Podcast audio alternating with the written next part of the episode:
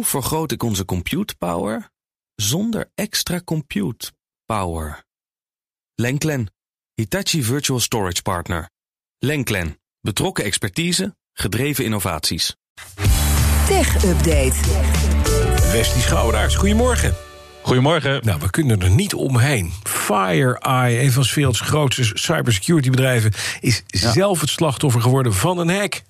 Ja, het kan de beste overkomen, hè? Zul, je maar, uh, zul je maar even zeggen. Ja, nee, inderdaad. FireEye hebben verklaard dat inderdaad bij een hackaanval... Uh, ze noemen hem geavanceerd in ieder geval... dat daar uh, ja, software en informatie is gestolen...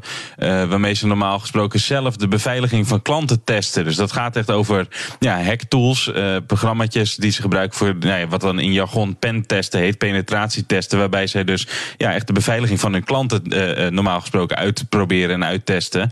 Nou, en daarnaast zouden hackers ook nog in de systemen hebben gezocht naar informatie over welke klanten FireEye dan precies heeft. Want dat zijn uh, uh, bijvoorbeeld ook Amerikaanse overheden, dat is wel bekend. Maar goed, die hebben daar natuurlijk veel meer informatie over. En daarvan zegt FireEye wel van ja, we hebben geen bewijs dat die informatie ook echt is gestolen. Daar is dan wel naar gezocht. Maar ja, goed, ze zijn binnengekomen bij het bedrijf en hebben dus wel die, die hacktools buitgemaakt. Ja, en ze zijn binnengekomen. Weten we ook wie of wat? Want de, de man die dit, of, of vrouw of staat die dit doet, die is vrij ver. Als je zo'n grote cybersecurity club kan aanvallen. Ja, daar, mag je in de regel wel van uitgaan. En uh, zelf wil uh, FireEye er officieel nog niets over zeggen. Over wie hier nou achter zou kunnen zitten. Uh, maar ik lees wel bij verschillende buitenlandse media dat hackers van Russische afkomst toch bovenaan de verdachtenlijst staan. En dan bedoel ik niet een of ander clubje, maar echt statelijke actoren. Daar wordt toch wel over gesproken. de FBI die doet ook onderzoek naar de hack. Die, die, die rapt daar ook al over.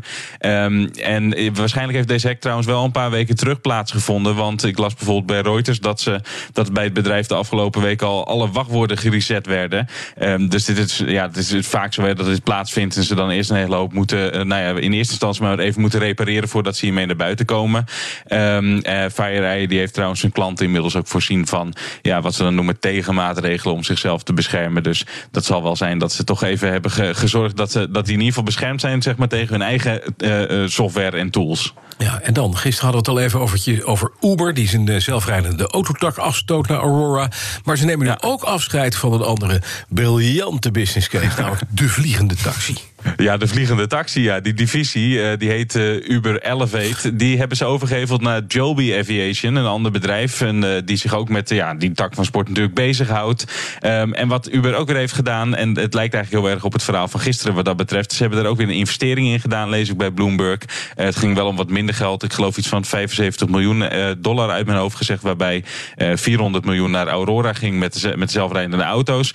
Maar goed, allemaal dus weer om van die, ja, ik noem het maar even zijprojecten af te komen. Hè. Het is natuurlijk ja. niet, uh, niet de hoofdmoot zelfrijdende auto's. En dat geldt ook voor zelfrij, of zelf, zelfvliegende taxis, wil ik zeggen. Maar vliegende taxis was ook niet ja, de, de, de belangrijkste tak van sport. Nee, precies. En da daarom willen ze er ook vanaf, neem ik aan. Hè? Omdat ze hebben gezegd van nou we moeten weer even terug naar de core. We waren een taxidienst, dacht ik. Ja, precies, precies dat. En, en ze moeten vooral ook de aandeelhouder geruststellen. Want financieel was het natuurlijk niet zo goed. In november hebben ze nog best wel grote verliezen bekendgemaakt over het derde kwartaal. We moeten gewoon geld verdienen.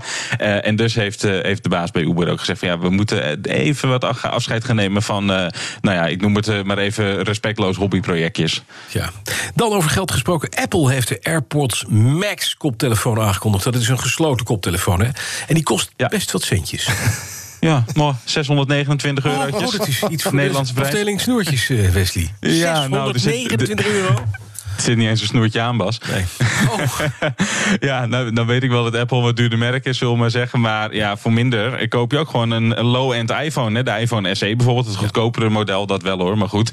Uh, of bijna twee high-end koptelefoons van Sony. Of, zo schreef de BBC, voor dat geld kun je ook een retourtje in New York, Los Angeles boeken per helikopter. in ieder geval voor de coronatijd. Ja. Kortom, ja, de, de, de, wat ik vooral lees in de berichtgeving hierover, is dat iedereen zegt, wat is dat een duur ding, joh, die, nou. uh, die, die koptelefoon. Is een koptelefoon waar geluid uit komt, neem ik aan. En er zit geen snoer.